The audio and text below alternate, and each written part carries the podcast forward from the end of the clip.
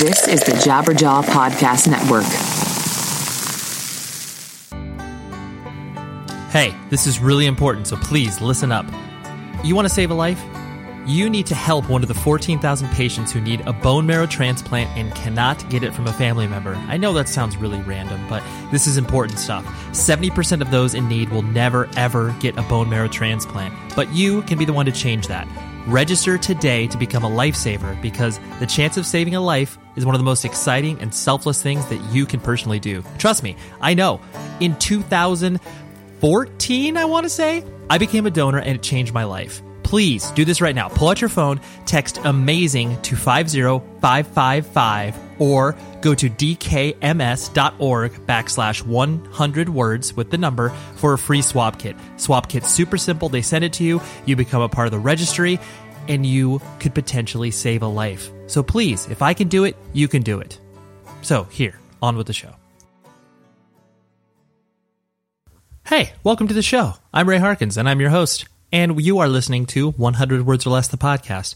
I, I know setting up the show like that seems a little redundant, because if you're downloading a podcast and you are listening to it and you're like, oh, crap, I was meaning to listen to, you know, W T F or This American Life. It's like, well, you probably need a better grasp of technology in the first place. But anyways, I like to, you know, kind of open the doors and welcome you in. And if this is your first time listening to the show, awesome. If this is your one hundred fiftieth time, even better. Thanks for joining this weird ride of... Basically, what we do here is we take a person who is involved in independent music and has either played in bands, run a record label, something in regards to this this awesome, awesome world that we've tripped across and uh, essentially defines our life. Because there are so many things, the, the, the view that I view the world in, sorry, that's redundant, the, the way in which I view the world is all completely influenced and defined by independent music and that independent train of thought. It's just, it's so much fun. So that's why we're doing what we're doing. And this guest this week is a person who typifies it, because he has been at it for such a long period of time. And it is, I, I was ecstatic the fact that I could get him on the show. And we're talking about Greg Antonni, which, no, hold on. Let's, let's, let's really not butcher his name. Because, you know, I, I respect him so much. And Antonni? No, that's not even close to it. So Greg Antonni, why would I edit this out, right? Greg Antonni, he is the vocalist for The Bouncing Souls. The Bouncing fucking Souls, people.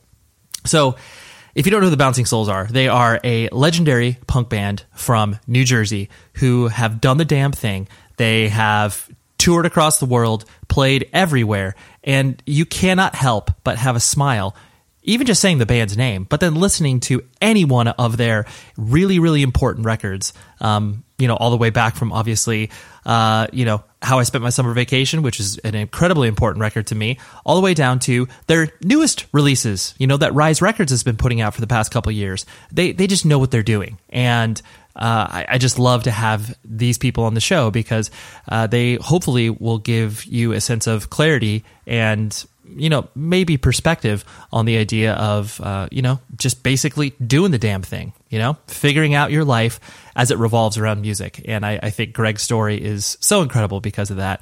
And um, yeah, more on him in, in, a, in a moment, but I have to, I, I'm excited. People, humans, I, I've sold my house. Well, technically there is no signature on the paper as of right now, but there are offers coming in and negotiations and all this other stuff. And I'm going to, it's, it's very exciting. And I know the next couple months are going to be pretty hectic for me in regards to moving, living with my parents for a bit, as the house that my wife and myself and uh, I te- guess technically my child, even though that lazy bum hasn't contributed anything financially to it. I'm just kidding. He's only five, but it's just an exciting thing. And I, like I said, I know it's going to be hectic, moving all over the place and kind of waiting for the house to be ready from a remodel and blah, blah, blah. But I'm just excited, and uh, it's stressful, but at the same time, change is a good thing. So for those of you that have uh, asked, that's, uh, you know, that's, that's what's happening. So like I said, Greg, he was just so, uh, you know, I, I, I don't know what to expect. Sometimes when I get uh, approached by people to do an interview, um, you know, I'm like, oh man, I love that person's band, but I don't know if they've done a podcast before. I don't know if they're going to enjoy this experience of kind of, you know, pontificating for over an hour. But Greg Dude, he was locked in. He loved the experience. I loved talking to him. And uh, yeah, I'm just really excited to share this conversation with you. So here's Greg from the Bouncing Souls, lead vocalist and uh, talented man extraordinaire. Um, he also is doing some dates with his uh, project called uh, Playdate, which is basically him and his wife doing uh, kids-based music. And uh, they play here in Southern California on September eighteenth. I want to say they play at the Yost Theater. So, uh, yeah, just Google Playdate, um, even though that may not yield the best results. But, uh, yeah, you can find it. But, yeah, September eighteenth. And, um, yeah, it's just, it's great stuff. And please check out the entire Bouncing Souls catalog. I'm not even going to drive you to, you know, a specific record. Just listen to it. They will... Uh,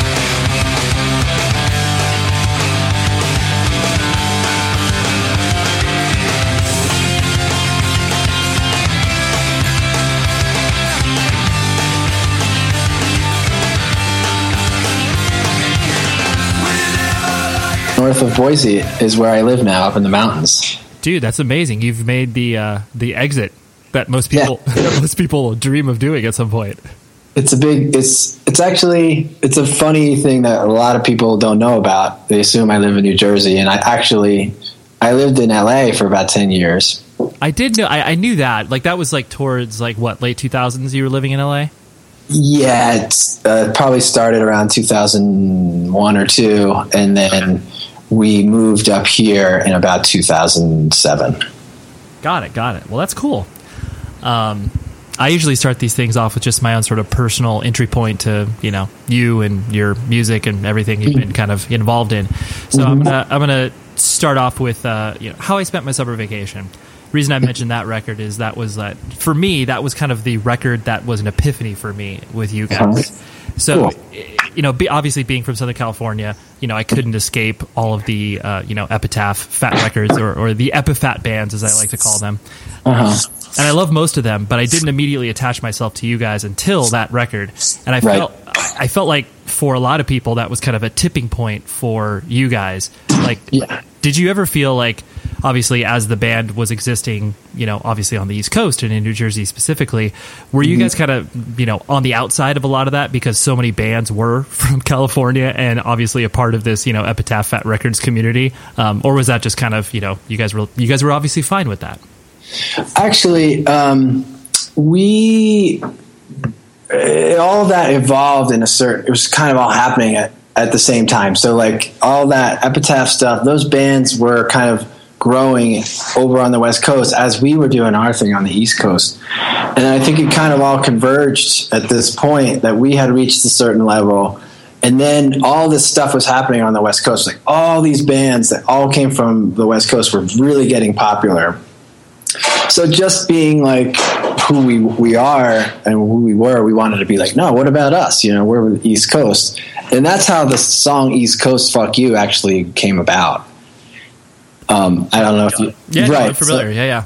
So it was like we f- almost felt like it was necessary to like proclaim our our pride in our way, which is like the most the, the silly retarded song that is East Coast Fuck You. But, you know, saying something that we felt real about, but in a way that was kind of silly, you know? Yeah, sure. Because it... it I just always found, I mean, like bands like, uh, you know, you guys and like Propagandhi and these other bands that obviously existed, in, mm-hmm. you know, in an ecosystem that obviously, you know, you guys had bands to play with and you existed within a scene, but there was yeah. such a, there was such a focal point on like Northern California, Southern California, so many bands. And like, it just was, uh, that's why I felt like when, you know, I knew of you guys obviously beforehand and I think I'd seen you play prior to that record coming out, but it was like that record specifically where I was just like, oh yeah, I fucking get what they got going on. Like, why? What took me so long? I felt like. Well, that's cool, but I think you know we had to get there musically too. So we had to go all the places we went, and um, I think summer vacation is a good was a good culmination of a lot of learning. You know, a lot of some. You know, we made the records before that. We toured.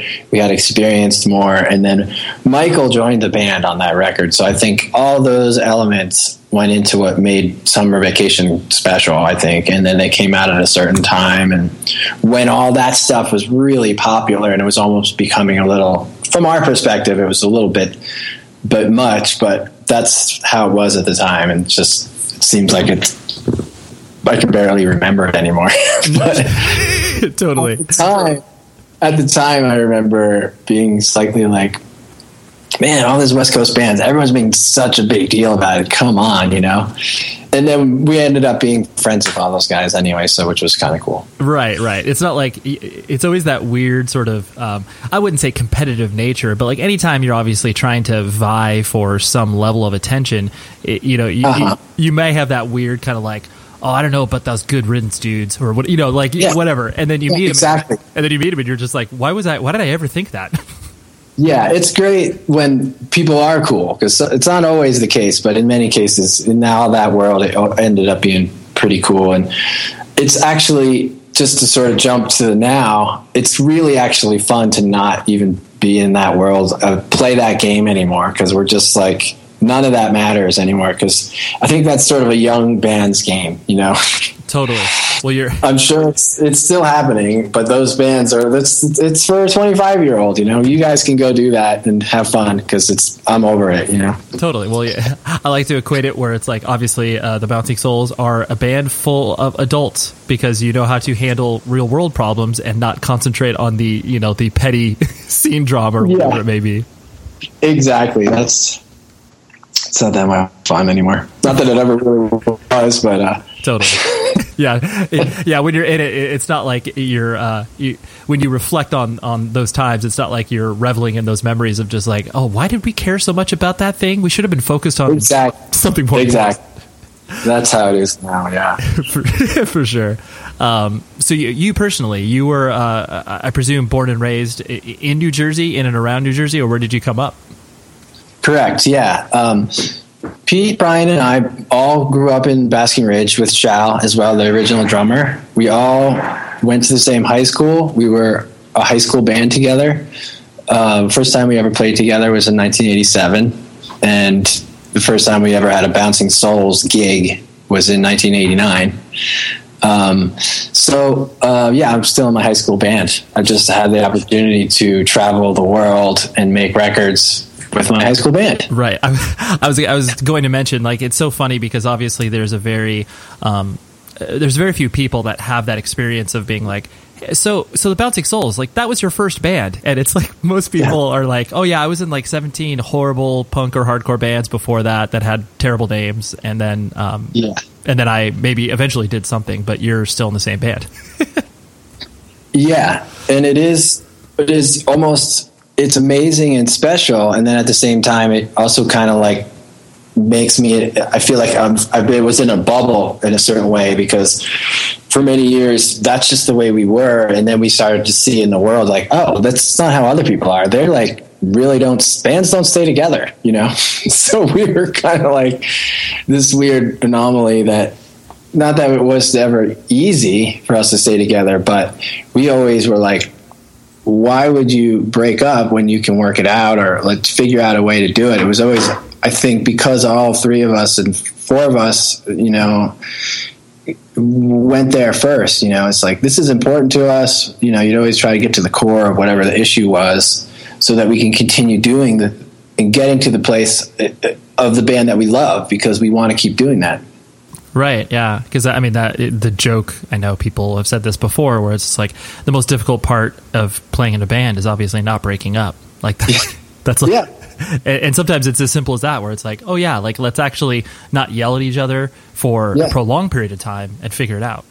Exactly right, and not let things fester. And um, yeah, I mean the the growing up that we've done together um, is just like it's. Been our entire lives, so we've gone through like every stage of life, you know, and I feel like now every day it's just more and more special, because I see the world and I see relationships and people that relationships that don't work in the world, how special it is. And because of that, we all are enjoying it so much more, you know. We all are, you know, married pretty much or almost married, and um um so we've grown up and we've learned how to have relationships, and we've learned through the Bouncing Souls, through lots of mistakes and lots of good choices. And, um, so I value it like one more notch every single day. I'm like, that's, I just value it. It's great. Yeah, no, it's amazing.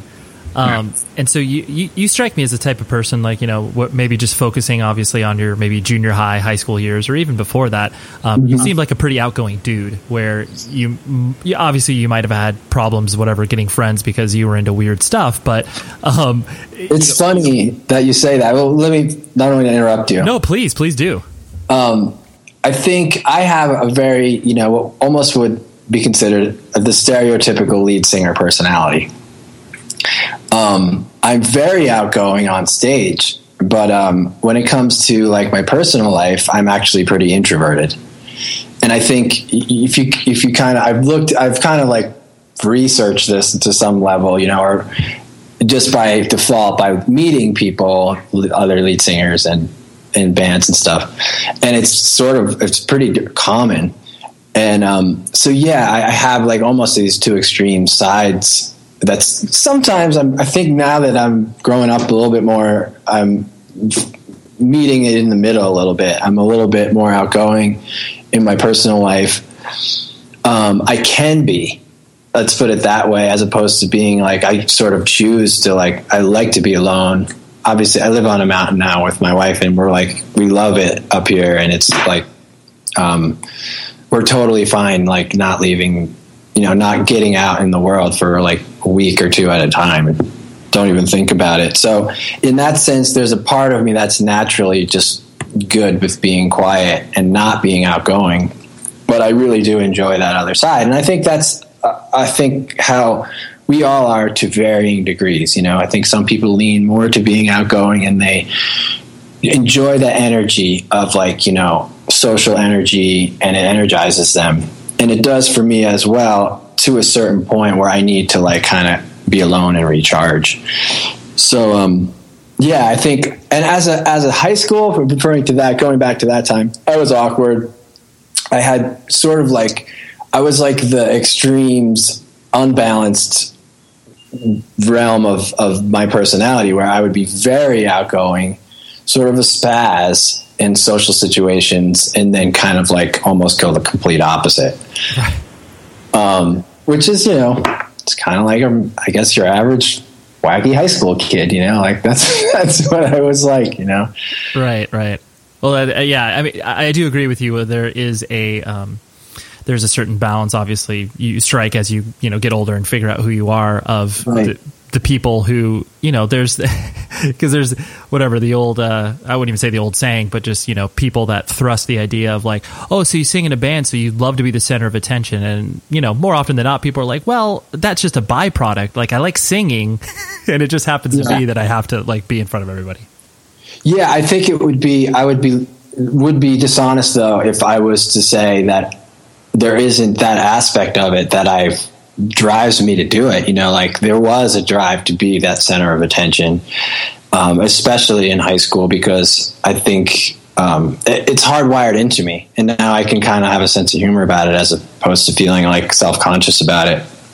But I think it was really uh, a kind of a combination of needing attention and a combination of like having something to say that I didn't know how to say in the regular world. You know, it was like sort of part of that, that being in high school where you're, you know, you're frustrated by the whole thing. You don't know why in many ways.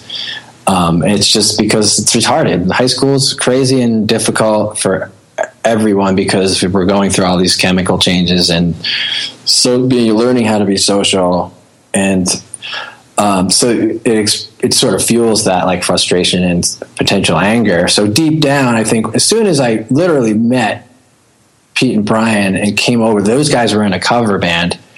And as soon as I like hung out while they were playing, I was like, this is cool, you know? And then literally they were like, dude, would you want to sing something? And I was like, wow, okay, you know, let me try that. So like literally just grabbed the microphone and they started playing, um, I Can't Explain by The Who. Mm-hmm. And, you know, I knew like the first two verses or whatever and the, the chorus, and it just clicked, you know. It was just like, this is freaking cool. Like I just was, my little high school brain was kind of, mind was blown. Right. And then I was like, what other songs? They're like, what other songs do you know? That was cool, you know? Well, that's amazing that they were uh, obviously in high school doing a cover band. Because, I mean, obviously most bands start off doing covers because you don't know how to, you know, craft original material. But, like, were mm-hmm. they, like, doing, you know, like, local talent shows and stuff like that? Or what was their uh, mode of we transportation? Were, they were – it was a party band. I mean nice. – um bands play, it's, it's, you know, somewhat similar now, but back then it was, you know, you either like sat around and played records or you, a band played, you know, and, uh, or some, you know, played cassettes on our stereo. And it just seems like it was Pete and Brian were played with this, another guy, uh, named Sean, and their, their cover band was called The Switch. And they were, they were great. They played like Ramones, U two, Billy Idol, like, in the realm of punk music, but also just like rock songs that we all, mostly rock tunes that everybody liked, Led Zeppelin and um, stuff like that.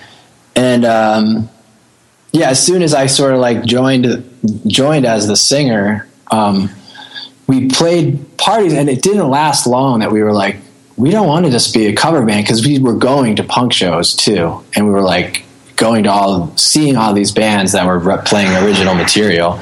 So it did, I think it was only a matter of months after I like officially joined the band. We played like a few parties, and it was just like a, a ticket to the party, you know, free beer. And like, literally that was, it was just that simple, you know, it was just, um, but I think soon after that was when we were like, let's try to write songs. And then that you entered this whole new realm of like, what are we going to write songs about? You know? Right. Everything starts to open up. Um, yeah. And so what, what was your family structure like growing up? Like brothers and sisters, and what did your parents do for a living? Um, I have a sister who's a year older. My dad had his own company. As he was a manufacturer's rep.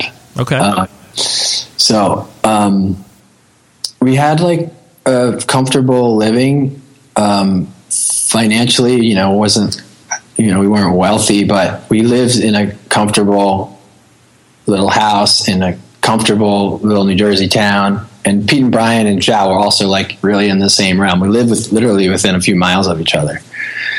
And, um, my parents were divorced, separated a few times, and then divorced when, all throughout, like my mother, parents were divorced my probably the first time when I was like seven or eight. So their relationship, I think, definitely caused, you know, it, it, it hit me at a young age where it affected me a lot. So I think, you know, I was like very sensitive. So um, it was, it was definitely part of what like created me as a punk rocker, you know, and it, it burned a little frustration into there because I couldn't understand what was going on, you know, and I think they tried, might have tried to explain to me what was happening, but I couldn't understand it, and I was frustrated, I think, and I wasn't able to express it. So that kind of all built up through my young years, I think, and then culminated um, in high school in kind of wacky places because I hadn't really processed all that experience when I was really young. Sure. So how old were you when your parents divorced? Well, they split like three times. So I think that's part of what, not to be, to put, I completely understand now as an adult, but back then I didn't get it. I was like, they, they, they were separated like three times, probably from the point where I, when I was like seven through like ten or eleven. So it was just like this constant, like, like, I don't know what's happening, which, you know, sort of burned into my brain as this sense of insecurity, I think, because I was just like, uh, I don't know what's going on, you know, because they'd be back together or not back together. And that, I think, um, it, it definitely, it, I think it's a double-edged sword when those things happen to you. They're, they're there. You know, I really believe that we, we design our lives like as spirits, and, you know, we design the situations we're in. We consciously choose that, like literally on another level. And then we come in and we try to like play the game and learn from it.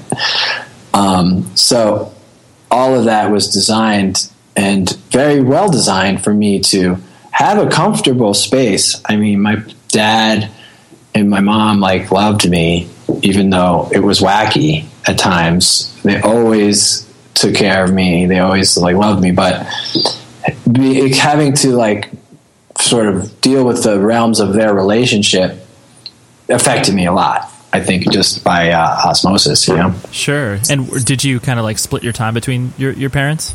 Um, yes. Um, that ended up happening. And then um, they ended up moving back in together for a while, even though they weren't together. So we lived in the same house for a while. Um, so all of that created a strange dynamic. Absolutely. Well, that, I mean, that doesn't, like you said, obviously, as a younger person, the inputs of your parents, like, you know, splitting up, like that doesn't, it doesn't make any sense. And then on top of that, the kind of push and pull of obviously yes. what your parents were trying to do, either reconciling or just, you know, because it was easy to live together. Um, I can easily see why, you know, the turmoil and strife you were going through would be expressed in like, did you, uh, were you finding yourself quote unquote acting out in high school? Um, like I, I just uh, said yeah. in weird ways, but, uh, what did that mean? Yeah. yeah I mean, um, by the time I was a sophomore, I, I ended up kind of discovering punk rock. And I think that was like, that was the place that I could be a rebel. And then once I found, I think it, it started, I started out teetering in that world. My sister was sort of hung out with that older kids that were, they actually were a pretty cool group. They were all a year or two older in our town. They were called the thirteen Funguys. Hey, real talk here for a minute. So at the very beginning of the show, you heard me talk about bone marrow donation and blood cancer, and these are terrifying things. And I, while I personally have not been afflicted by any of these diseases or any of my family members, it's it's something that I can't imagine where you're sitting there on a waiting list looking for a perfect match for you, because they, they can't just obviously take bone marrow from somebody and put it in somebody else, because obviously there's a lot of, I'm not going to pretend to know the science, so don't don't don't hold me to any of this. But, you know, your body rejects certain blood types, that sort of stuff. So what I am urging you to do is be a donor like me. So what I've done is you, you get this awesome little kit sent to you in the mail. And you can get that kit by text AMAZING, A M A Z I N G, to the number five zero five five five, or go to d k m s dot org slash one hundred words. And what you'll be able to do is they'll send you a little swab kit. And what I mean by that, it's a little, a little like Q-tip you put in your mouth, you send it back to them, and then they put you as a part of the registry. Who knows? You may not even be able to quote-unquote help in regards to a perfect match. But if you do, it's one of the best experiences that you'll ever have in your life, because I was able to do this and it was a great experience. Like, basically went to a local hospital, you know, they, they, they took the bone marrow from me. It was a painless process. There was really no uh, downside to it whatsoever. And the fact that I knew that I was going to be saving a person's life, are you kidding me? That weighs heavy. So, and heavy in a good way. So please, like I said, go to d k m s dot org. backslash one hundred words, or the phone that you're listening on right now. Text AMAZING, A M A Z I N G, to five zero five five five, and then they'll send you a swab kit, and then you will be able to save someone's life. Please, because who knows? It could happen to you, it could happen to your family, it could happen to your friends, and if you're not a part of this registry, you aren't able to help. So please, do it up now. That's amazing. Right? Did they like? Did they coin that term? Them like that group name themselves? I guess. I don't know where the name came from, but if you like, just can conjure in your imagination like an eighties movie, you know, like sort of like the crew of like artsy fartsy geek dudes mm-hmm. that were really like, you know, super smart and like just like dressing wacky. And really just like not fitting in. Like now they would look like hipsters in Brooklyn, you know, like, but back then it was like, they were just totally different, and they were the thirteen Fun Guys. So I think by just whatever happened with that, like they just had such a big group that they could, I bet it, I think it fueled their confidence, you know, in their, in their real like artsy outsider way of thinking and being. And they were musicians, they had bands and stuff, so they were all like, my sister kind of hung with them a bit, not completely, but she was friends with them, and they definitely had an influence. So I was getting some of that music. My sister listened to like the Smiths and Hüsker Dü and all that that realm, the Replacements, and I that was filtering through my sister. And then it just got to the next level when I started hanging, hanging out with um Brian and Pete. Like Brian was on the h- hardcore side of things, like really into New York hardcore. So I was getting, you know, getting all that from Brian. Um, and, uh, it culminated. And then once I had like a crew, like I was like, there's Brian, Pete, and a few other friends of us that were, that were into punk and going to shows. It's definitely kicked in. Like I was like, I'm going to dress like this. And so I guess in a sense you could say that was, um, lashing out. But as far as like real, like crazy, like breaking the law stuff, none of that really happened. Right, right. Well, that's good. Yeah, you, you felt like the need to obviously express yourself in a non-conventional way just because, you know, the conventions of your life were not uh, making sense. So you're just like, yeah, these thirteen fun guys and like my sister's into this stuff. So yeah, let's go ahead and do this. Yeah, like we we joke about it now too, like amongst the band. Like we really lived in a very like a great, we were brought up in a great time and a great um, proximity. Like it was a comfortable enough town that it was comfortable to kind of go go, go around and do whatever, but it wasn't like extremely affluent that we were in a bubble that we, we didn't see the what you know and to some degree we, we didn't see the inner city world and and, and, and experience that. But uh, we also would go to New York City, like my family was there, so I, I was exposed to that to some level. And And it, I, I value where I grew up at now, even though at the time I probably was like, this place sucks, right, dude. Of course. Um, and did you have any sort of, I guess, ambitions in regards to like a career or anything from a uh, job slash real life perspective? Or were you just kind of, once you got bitten by the music bug, it was like, well, that's the only thing I care about. I'll just, you know, build my life around that. I think uh, having, once we got started, then it seemed like something that, it was such a pipe dream though. Like you had, I think it, it, it's so funny because you think about, I think about so many things that people have like invented and done on just like some crazy idea that didn't seem to make any sense, you know, like, and, and they just didn't listen to logic. And, uh, where in many cases that's probably ninety percent of the time is, is usually best to listen to logic, but that ten percent you have to not, because if we had logic about it, there was no chance really of becoming a successful punk band that was financially, you know, like doing anything at, in nineteen eighty-seven, you know, like there weren't examples. You know, there were examples of bands that were like, you know, on this underground circuit, living in, in vans, you know, like, and that was the world that we were in. And it was so cool. Like, I think that's why we just kept doing it. It just felt so cool to be a part of something that was truly underground. So, you know, we went, you know, we, we go to specific record stores that only certain people knew about and certain like venues that only certain people knew about. And um, that, although I try not to be nostalgic, I just want to like point out how cool that was. And right, it felt so cool to like be know about this now and sort of like, wow, we're going to actually try to like become a creator in this realm, you know, like we're going to try to create and be uh, like proactive energy in this realm of coolness. You know, how amazing would that be?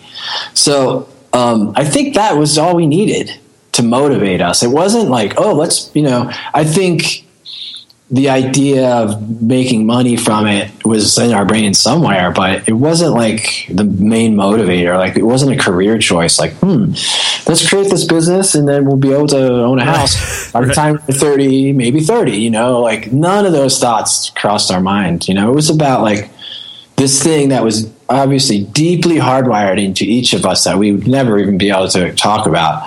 We had something to say and we had some energy to like really like put into our lives in the world. And I, I don't know how else to explain it. And we were driven by the moment, you know? Yeah. That, I mean, that's when, you know, when I say build your life around music, it doesn't mean that that obviously it's like, yeah, I got to take crappy jobs to, you know, go on tour or whatever. And that, that doesn't yeah. matter, but that's the focal point where it's like, all right, everything else is, is right. sort of, you know, well, not white noise, but just like, okay, that's the job I have is of service to the band as opposed to the other way around. Yes. Yeah. And then also, you know, I, I, after, you know, living in the world as long as I have, I've also appreciated having that kind of very specific vision at age eighteen, seventeen, you know, to be like, wow, this is something I really want to pursue. You know, I've seen many, you know, young people who don't have that kind of like specific vision, you know, be like, and that was a gift, you know, to like, which I didn't realize at the time, but like many people are like, I don't know what I want to do, you know, and that's, that's really hard to manage. Yeah, totally. Uh, it can be, you know, it can be fun. It can also be hard to manage. So mm-hmm, absolutely. Um, and I'm not going in chronological order, so we're just kind of jumping around here. But the um, obviously the mode of the band, as you've mentioned uh, a few points in the conversation, was always obviously trying to give off, um, you know, positive vibes, I'll say, where you guys obviously didn't take yourself seriously uh, or overly seriously.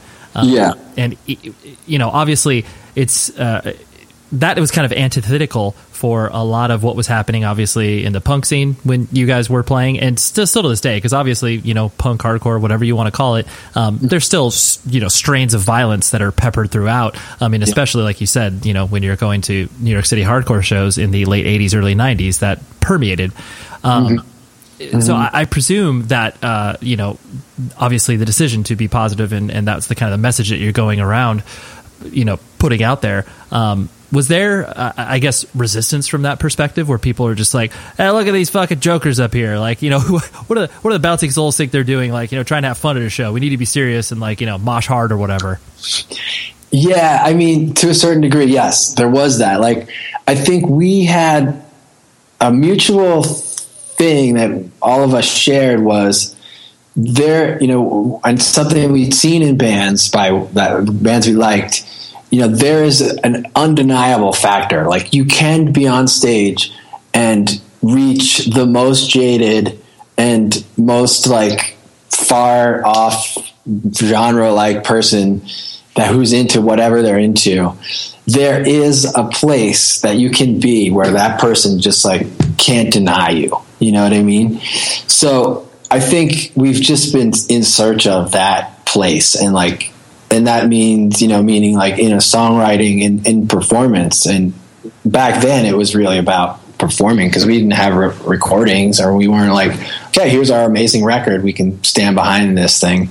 It was just about like going up there with that energy. And so I don't think it was like, again, it wasn't an intellectual thing. I think we just naturally were like, we want to live in a realm that's positive. You know, we'd seen different types of bands, we've seen how we feel after seeing certain types of bands, and that would be like, that's what we want to do. You know, I want to do that. That's whatever happens there, that's how I wanted people to feel at our show. I think we all kind of like, in our different experiences and shows we went to and shared experiences, we would kind of be like, yeah, that was awesome, you know, we should do that, or that'd be cool. And all those things sort of like over the years, like we honed in on that. Uh, you know, by, with trial and error. And I think that's what started to happen. It, it didn't really start to emerge really until like the mid nineties, when we started really getting some real recognition. And back then, as you well knew, it was like a very, uh, things were like so overjudged in that world, like hardcore and political stuff and kind of language you're using. It was just like so scrutinized, and like as the audience, it seemed like they had the right to like just tell the bands what to be, and and if you you know, all this kind of crazy stuff that doesn't exist anymore, but was such a big deal then. And it was like created this room, space of like really restriction, where we were just like, aren't we all supposed to be creating this world to like free ourselves from that? That's, that's sure. So we would have those conversations like that. We'd see these bands that were like rule makers, making rules and straight edge and like this and that, which I think to cover that territory really quick, like Ian MacKaye and with Minor, and what he did with Minor Threat and Discord was one of the pivotal, most like inspirational, motivational things that were, existed for the Bouncing Souls. So it wasn't about straight edge. It was about in, in the presentation of, he was like, here's who I am. It means something to me, and I'm going to say this. And it wasn't about like making rules, you know, which all this onslaught of like crazy bands that came later. So we would get have those conversations. We would be like, what, you know, like, is going on? Like, that sucks, you know? So a lot of times we'd be on these bills. And as I said, you said I'm allowed to just keep elaborating. So I just keep talking about it. No, it's fine. I keep talking about it. I just popped into my head. I feel like I'm, I'm, I'm, uh, on a tangent. No, you're good. But I guess I'm not. I'm, I'm, I'm wrapping it back in. Um, so we really felt it a challenge to be like, if we can play this straight edge hardcore bill where there's like nine straight edge hardcore bands and we're the one wacky punk band, like, we have to get to that place. That's that's undeniable, that these hardcore kids will be like, well, yeah, they're cool, you know, like, and and you know, in general, we got there, you know, and and it started to, we didn't know it until probably like ninety-five, ninety-six, where people started saying things like, wow, you know, Bouncing Souls show is like the only show that you go to and you see like punk dudes and metal dudes and like or like hardcore dudes. So it started to be like, damn, you know, all that stuff. You know, like, again, it wasn't completely intentional that we want. We think we should have all these people. We always. What was very intentional, now that I'm, I'm, I'm on the subject, is we know we're doing something wrong if there aren't girls at our shows. Sounds crazy, well, but that was... I, I mean, I, I, it's not crazy because obviously that is what you were... Um, th- th- that is the environment that you were you were watching because it was so, you know... Exactly. You're right. right, right. So, so male-dominated. I mean, obviously exactly. People can look at shows today and are like, oh, yeah, it's still male-dominated. And it, that, of course, that's true. But it's like yes. the, the percentages have shifted so greatly that now you're seeing... You know, you can almost say it's like a fifty-fifty split at some shows. And that's and that's yeah. positive as opposed to, you know, what you were experiencing where it's like ninety-eight percent male. Yes. So, right. It doesn't sound, it's not crazy. If you put it in that perspective of the way things were, it really, that was a complete conscious thing that we would pay attention to and really wanted to like help create. And we did. And that was another thing that was like sometimes, sometimes even back then, after we got even a little bigger, some hardcore kids or that were just friends or whatever would be like, man, it's kind of cool there's like girls at your shows, you know. So that was like, we're like, hell yeah, dude, we got the hell are you doing out there with the sausage fest, man? You can have that right.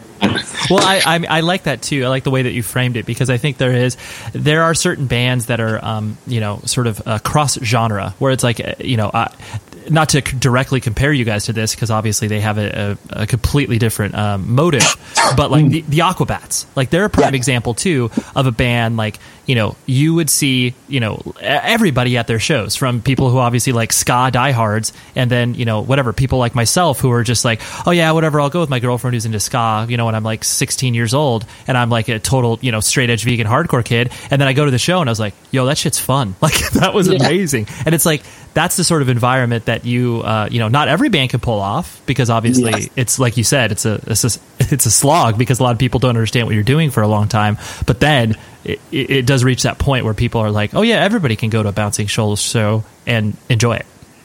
Yes, and I think also we were figuring out that too. And I think by the time um, you know the the late nineties came around, we were able to present it in a way I think that was a lot more like, and then records like Summer Vacation came out by like two thousand one, and by that point I think it's a good it's a good example of a a point in our career where we had been able to present that in a record even and then go out on tour and like this is how our vibe and this is more clear cut, you know, of an understanding as an audience member you can feel what we're about and it was more clear. Totally totally mm-hmm. um On that same sort of idea where, like, obviously as your popularity started to grow and the trajectory seemed, you know, like obviously you were applying to larger, uh, you know, l- larger venues and more people were paying attention. Um, right. You know, did did you guys ever find yourself in that position where obviously I can only imagine that, you know, whatever major labels or, or like sort of the next level appeared in front of you guys. And obviously for one reason or another, you decided, you know, you didn't want to do that. Didn't make sense as far as timing was concerned, whatever the reason may be. But I'm sure, um, you have some funny stories in regards to like, oh yeah, once like Interscope came out and they like watched us play and then they left and they didn't say anything. You know, I just find those stories so um, indicative of the time when people are were trying to obviously pick up independent artists and kind of thrush them to a wider level, or did you guys not have any of that? um, it's fun that you asked that question, because I have a great story. Like that, I, to me, it's kind of a, a golden nugget. Um, I'll try to make it as brief and to the point as I can. Um, I'm not going to name any names. I don't. That doesn't matter. Yeah, there yeah. was a guy who worked at A and R for Atlantic, and this was probably ninety-four, ninety-five, somewhere in there.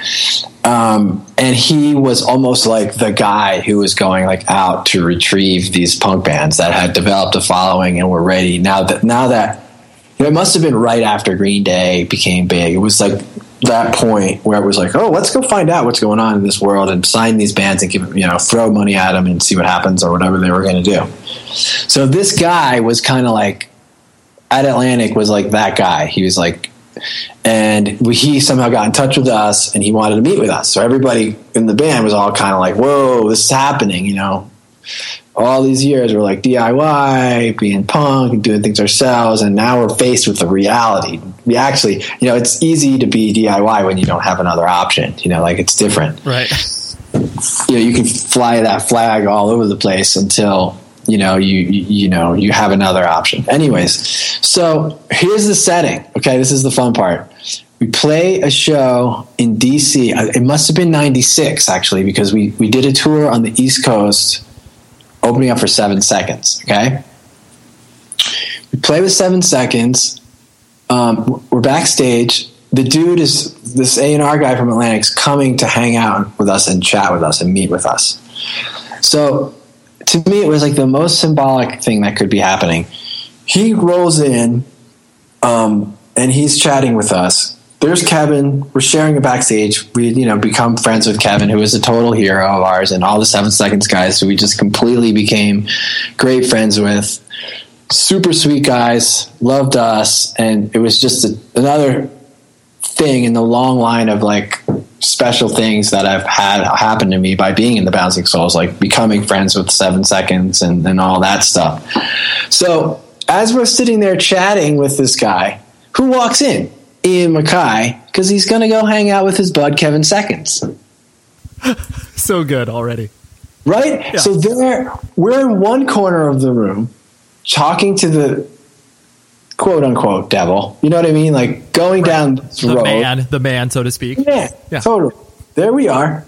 And the only other people in the room on the other side in the corner is Kevin Seconds and Ian MacKaye chatting with each other, giving these, hugging each other, right? Walking in, hugging each other, chatting like best old friends.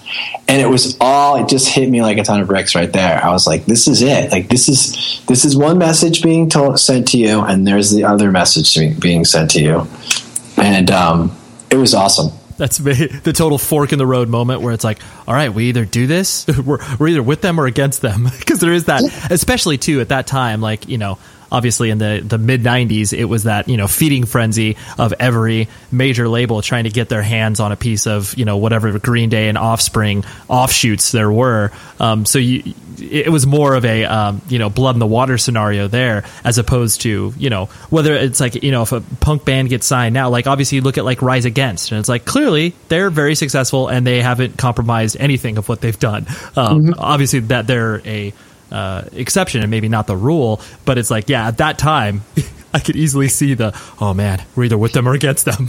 Yeah. And like you said, it's it's sort of important now that we're doing this podcast at this time and day and age. Like the environment was much, much different back then. And it was like also, you know, this idea of making a ton of money and becoming big when you are like choosing, oh, I'm going to choose to just live in this van and be completely broke, you know, like, so it was your, these very extremes, like this idea of getting a big pile of money so that you can do what you want to do, or choose something that's unknown and you have to like sort of fight for it harder on your own and scrape with every little penny that you have because of you believe in something. And you don't know at that moment if it's really going to be the right choice. It's not like anything in our in our lives in each moment. You know, you can only choose what you think's best.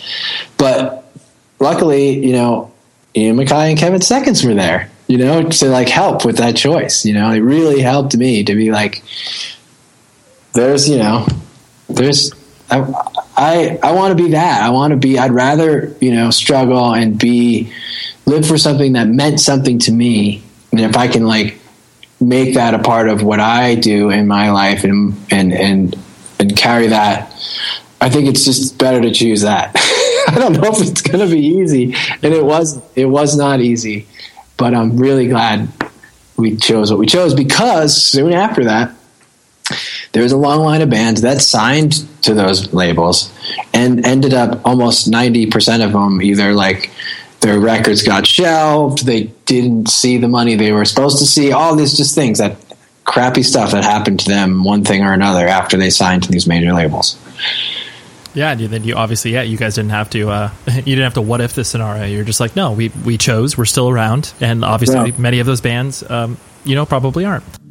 So I'm very excited because our good friends at Blue Apron are back. And what is Blue Apron, you may ask? So what they do is they take all these amazing ingredients, so like high quality that, that just tastes better. So like you like food, right? So what I would like to do is I would like to uh, you know, take you out to dinner.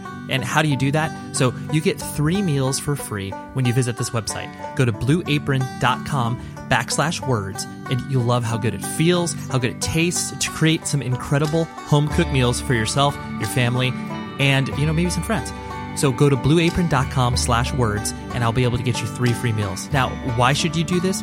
Well, Blue Apron does not mess around. They basically get all of the best ingredients around. And like, you know, me personally, obviously I'm vegan, so I don't eat, eat meat, don't eat fish, all that sort of stuff. But, you know, Blue Apron has established partnerships with over one hundred fifty local farms, fisheries, and ranchers across the United States. And as a result, the seafood is sourced sustainably, the beef is raised humanely, blah, blah, blah, all that sort of stuff. Like I said, I I, I can't speak to it because I don't eat it. But what's amazing is they offer vegetarian options as well, and you can veganize it as well. You can basically take this, you're like, okay, I'm not going to use that, I'll use this. So basically, they have an option for everybody, whether you eat meat or whether you're vegan like myself. It's awesome stuff. And what I like the best about it is I cook with my wife. We get to hang out, chop up some veggies, put it in pots and pans, and I, I don't know anything about cooking, but I am able to walk through this process and be able to make an amazing meal in forty minutes or less. It's so good, and it's relatively cost effective. It's less than ten dollars a meal. So basically, you know, you go out with your family or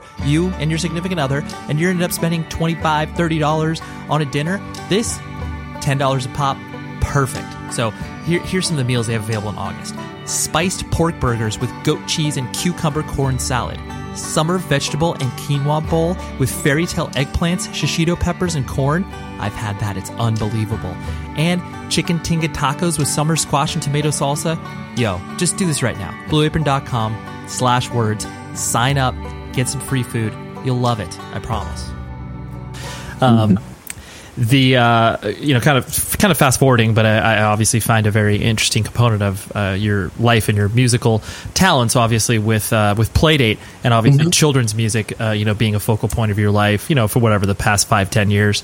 Um, mm-hmm. You know, that that world in and of itself is so bizarre and strange because, yes. you know, uh, honestly, I would equate it to like the Christian music industry, where it's like, you know, there's the Christian music industry where it lives in parallel to the secular music industry, where it's like, you know, the did you know that the Christian music uh, scene, like they they have uh, their own Grammy Awards? Did you know that? I didn't know that. Yeah, and they call it the Doves, which is like, I mean, oh, it blew it blew my mind. Anyways, I use that as an anecdotal uh, portion of what I'm trying to get at with you, where it's like, yeah. obviously, it's this, you know, children's music is this weird, you know, competitive, uh, yet yeah. also obviously trying to be super positive and fun. Um, right. So I'm sure once you started, obviously, uh, getting some notoriety within the context of that project, um, mm-hmm. you were probably put in sort of weird situations and probably even more uncomfortable than what it was like playing in front of, you know, eight hundred indifferent people to the Bouncing Souls. Um, or did, or was it generally just all kind of positive within the context of Playdate? Absolutely. You've hit on a very interesting and very valid subject when it comes to doing this, the family friendly music project. Like there's many situations where my wife and I saw certain bands and we were just like, God, we don't want to be like that. Or we like that. We don't want to be like that, you know? Um, so we really, truly, once we started it, you know, we didn't consciously start it like until, um, you know, we put out our record, and then we realized, okay, if we're going to put our record, this record out, we're going to figure out how to make this work live and how we want it to feel for us. And, and, and that's what went into making the record. We're like, we want this music to be music we want to play as adults. And we want to make it like loving and caring and, and really embrace the children and to make them feel that way, but also make it so it's kind of cool for parents to just like hang with and listen to, and that them, so they'll feel like it's something that they're cool that they're listening to, like good music.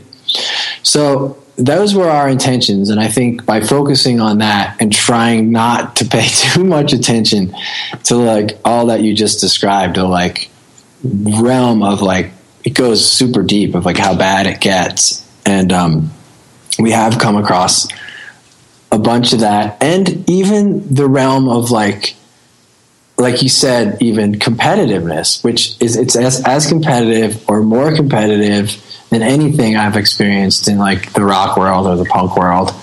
And in that world realm, we're both just like, how bizarre is this? Like, we're supposed to be doing this for children for real, and now we're both we're, we're competing like right, with this right. fake crazy smile, you know, like kids, you know, and it, it's like really bizarre. Like it's almost a little more genuine on this rock and roll world, you know. It's just not as strange. Well, I, and I think too, because it's like, you know, obviously when you're doing something for children, there is that um you know, unintentional premise of like, oh, we're doing this to enrich their lives. We're in do- we're doing this with, you know, yeah. good motives. But then for every, you know, one or two people or one or two music projects or whatever, one or two children's books that are obviously doing it to, um, you know, with, uh, you know, altruistic intentions, there is, you know, a complete underbelly of people who are just literally trying to make money off of, you know, The, the moment that children are born, obviously, like trying to it's like a, a career choice in the like most intellectual kind of way. Totally, totally. I, I just I, I find it so fascinating, and especially people that have obviously come from the same scene that you and I have, um, mm-hmm. that do uh, you know have dabbled in that. They they do it with trepidation, and then you know they, yeah. they have they have fun with it to a certain extent, but then they see, you know, the the horrific side that sometimes, you know, whatever, because I've heard of like, you know, they have like children's music conferences where it's like, you know, a bunch yes. of people, and like, have you guys participated in that? We did. Okay. And, that, and that's we went to one in Philly, and because we just wanted to go there, like see what's really going on here, you know. And um, I'd say it was like a fifty-fifty experience. Like we met some really cool people, and it was really weird too. Um, so, and it, I'm glad we did it, because now I know for myself, as opposed to like kind of being like, that seems like it's really weird, don't want to do that. So I think that was why we chose. We were invited, and we're like, let's go do it. Let's go be an, have an open mind. Let's go check it out. Maybe we'll meet some people that are cool. And that's what we did. And we did. And now I, I don't, I'm not interested in going back to another one, but I'm glad I went. And um, just like you said, and it, it has, in this world of the kids' music world, it has every element. It has real, genuine, awesome people who are really trying to do something that's good. I'm glad they exist. And then other people that are just not that. Right, right. Um, the uh, you know, something I always find fascinating, obviously, for, for bands that amass such a catalog like you guys have had, um, mm-hmm. where it's like, you know, not only obviously your full lengths, but the fact that you have a uh, you know, litany of songs that have been included on um, you know, a variety of projects. And you know, I, I'm going to selfishly mention one of them because I actually worked at the label that put this out, where wow. I, I uh, worked at Century Media Records when I was putting together the Sick of It All tribute record. And oh, cool. Yeah, and I would just your your song and contribution was great. So there you go. Shout out to that. But um, how do you uh, how do you even pick songs at this point? Like that must be a uh, a real Hercu- Herculean task for you guys to be like, all right, so we're playing this show. We gotta try to please ourselves by playing obviously the songs that we just written on this new record, but then also, you know, we can't bum out too many people by just being like, all right, we're playing the new record from front to back. Like, you know, how yeah. do you guys how does that sit in your head? Well, I mean, I, I've thought about this many times. Like, I, we could have made a really hilarious reality show called, like, The Set List. You know, dude, I love that. Um, and just if we had two dudes with cameras in the room, every time we've had conversations about set lists, and then you've got like a whole season's worth of of, uh, of episodes. Um, so it's ridiculous. It's hilarious. It's ridiculous. The conversations we have are ridiculous. And, you know, then we end up playing like the same fifteen songs. And then we're like, and then somebody's finally like, we had to rope other people in because we lose. We're like this retarded old dudes like can't see anything anymore. Like you can't even see the scope of what's possible, you know, because of um, you just kind of get too far in it. So everyone's like, you haven't played this. Why don't you play that? And you're like, oh yeah, that song, you know, like right. There's just so many songs. You have to look at a list of them.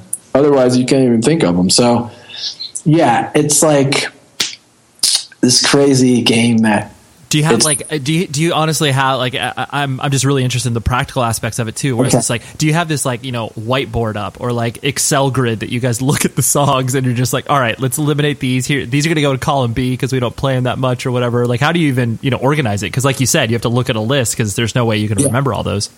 Yeah. Well, if we want to get into the, the, exactly to get into it, for example, um, well, I, I don't want to give it away too much. No, no, no. I don't want to. I don't want to give away your trade secrets. I don't want yeah. to push that far. Okay. Let's go back, um, like for Home for the Holidays. Like that's a, a Herculean. That's the Herculean task. We've got three nights or four nights to play different songs every night. Ninety percent of the people that are there have seen us like twenty times a piece. They've they've heard every song. So that those are the, the times when it's the most difficult because you want to bring them something different or interesting at least. Um, so yeah, we've that's why we've done wacky stuff at the Home for the Holidays. Like we rented the, the uh, bingo machine with the ping pong balls. We put all the songs on ping pong balls and. Um, literally like picked a ball comes up and our buddy on the side picks it and we called out the song and we'd start playing it. He'd pick another one and write it on a dry erase board and show it to the audience but not to us while we're playing a song. So good. And, and um, then the song would end and he would show it to us and then we pretty much just had to be like, okay, got it, one, two, three, four. Go. So that was probably like a moment that I'm really proud of because that whole year we had learned our eight of our records and we were playing them two records a night in uh, eight cities around the world. We did four nights, you know, we did four nights of Home for the Holidays. We played two records a night, consecutive order. And then we were like, we learned all these songs. We got to take this on the road. Otherwise it's such a waste of time because it was so, it was a serious task. So we did it in eight cities around the world. And by the time that ended and we were playing the next Home for the Holidays, like the next year, roughly after some other touring, I just, we were like Rocky as a band. Like it was ridiculous. Right. Like, you know, it was so cool to experience that kind of conditioning. Like you're like in the, in my realm of like experience of myself being like an an Olympic athlete, kind of like how I could get myself to a point of like knowing all the songs inside and out, being conditioned to sing them, you know, and physically being able to sing them, band being like a, a, this sharp as hell thing. It was awesome. So that was the culmination of that. We were able to like, out of over one hundred songs, up to like one hundred ten songs, I think, we were able to look at that sign and be like, I know, I got that shit. Here yeah, goes. That's amazing. Yeah, you're a well-oiled machine. That's great. And it's crazy how fast that goes away. Totally. It's a it's a muscle that if you don't work, yeah, you just completely forget that. Um, yeah. So yeah, I kind of went on a tangent there, which was no, cool. Dude, I love I love it. This that's that's exactly what the what podcasting is all about. Tangents yeah. because they lead to, you know, unexpected places. Exactly. The um the last thing I want to hit on was okay. the um you know, obviously, like, something you mentioned previously, where, you know, you don't, you yourself aren't overly nostalgic, where it's like, you know, you look at the uh, the old days and are like, oh, things were way back better then, you know, get off yeah. my lawn, old man stuff. Um, you know, yeah. but, but obviously much is made of, especially like, you know, looking at Warped Tour, like obviously that lineup has evolved over years to where, you know, even if bands, uh, you know, of a certain generation, either, you know, late eighties, early nineties, or even mid nineties play uh Warped Tour, like it's more of a, oh, that that's cool that they play, but like no one's actually going to watch them because a fourteen year old kid doesn't care about, you know, whatever, No Use for a Name or whatever. Bad example, but you get what I'm saying. Yes. Um, so like, do you know, how do you kind of personally sort of push back against the, you know, nostalgia? Like obviously I think it's cool because, you know, you guys obviously work with Craig at Rise, and, you know, mm-hmm. clearly you make sense in, you know, a certain context of that label, because obviously Craig is, you know, essentially an old punk and hardcore dude, and he mm-hmm. you know, his first uh, record was funded by uh, Kevin Seconds, but right. they, you know, but most people would look at the the roster and just be like, what do you guys have in common with, you know, insert metalcore band A or whatever? Mm-hmm. Um, so I know I, I know I'm kind of front loading it and putting a lot of stuff out there, but I just find it um, you know, interesting for people such as yourself, who, how you guys kind of push back on um, yeah, just that old man, get off my lawn sort of stuff. Yeah, I think I think it's on the subject reflected a little bit of what I've kind of talked about in my, the way I've talked about certain things in this, in this conversation. It's like, I do have a side of me that obviously some things that when I grew up in the eighties and like this real underground stuff was like so cool. I don't want it to be that way again. But there's a, like a bunch of, you know, if I if I go there and we talk about it and sometimes think about it, and I kind of can't, I don't know, I can't avoid it either. Like in a lot of, when I'm confronted with certain things in the way the world is now, um, and how so much, because everything's happening in front of us with all these, like it's, you know, it's hard, really, it's hard to not be uh, like the old man yelling, get off my lawn. But and, and honestly, I mean, honestly, if that's like, if that's how you truly feel, that, I mean, no one could begrudge someone of feeling that, because there is that, you know, that element of like, oh, like I don't even recognize this thing that I'm a part of now. So of course I'm going to look back, you know, in with rose colored glasses on this time that was obviously so special to me. So I, I get that feeling. Yeah. Well, I think as far as the Bouncing Souls and what the Bouncing Souls does, I think we are in our own world. We have our fans, and we have what we like to do, and we kind of don't give a fuck. You know what I mean? So we're having fun, and if we're considered to be old dudes on the porch, I think we don't care that much because we know we're having a good time. And it's like, if again, it's the undeniable factor. Like if we're having a good time on stage, we know most times, unless the most jaded person can have something bad to say, but ninety percent of everyone else is going to be like, those guys are just having a good time. It has nothing to do with age. It has nothing to do with genre. It has nothing to do with what's popular. Um, that's something that people can feel, you know what I mean, in that moment. As far as all that, that's where we're at as a band. And then that's a timeless thing. So as far as like when I'm confronted in life with all this stuff, like the technology and stuff, I find myself really being the old man. And then in the second, next second, I'm like, wow, all this technology has enabled so much stuff to be possible. It's enabled on every level of my life and all of our lives. Um, so I think it's this beast that we're all kind of, tr- as humans, trying to manage at this point in our history. And it's, it's not an easy thing to manage. Um, especially like, like I feel, Um, you know, again, like I feel for the kids growing up, like, you know, there's a lot of entitlement and a lot of like, so much is available to them, and you want things to be available to kids. You know, we live out here in the mountains, and I see like how cool it is that these young kids, like you can tell they're like, they can learn, they, they're not like backwoodsy kids, you know, like they, you can tell they're in tune with what's happening in the world. And like, that is great. That's not a bad thing at all. It's like all good. But then there's part of me that's like, you know, we, we had to work for these things, and this sense of discovery and this sense of all that stuff. But, um, then I just, in the end, I'm like, it is what it is. I'm just going to, you know, and that that's going to have to be how it is. But I'm just sharing with you some of my process of what I go through when on that subject. Well, I mean, it is, it has to be a process because like, yeah. especially when you are um, so readily attached to something that obviously is a very finite moment for most people in their lives, you know, getting right. introduced to, you know, punk, hardcore, independent music, uh, you know, f- between the ages of fifteen and twenty-five is when most people are active. And then usually, you know, r- either real life gets in the way or obviously yeah. they can't go to as many shows or whatever the reasons are. So yeah. the fact that, you know, it leaves people like you and I st- not struggling, but reconciling the idea of like, I'm attached to this thing that I will always be the oldest person in the room because there's always going to be a new fourteen-year-old kid that's going to a show or whatever. Yeah, and they're creating their world. And, totally. and I, it's like it's their time, and they're creating music for each other, and I don't have to be interested in it. I, I don't. I don't. It, it is what it is. I don't have. It doesn't have to do anything for me. Um, I don't need to get mad at it. That's something. Then that's my problem. But.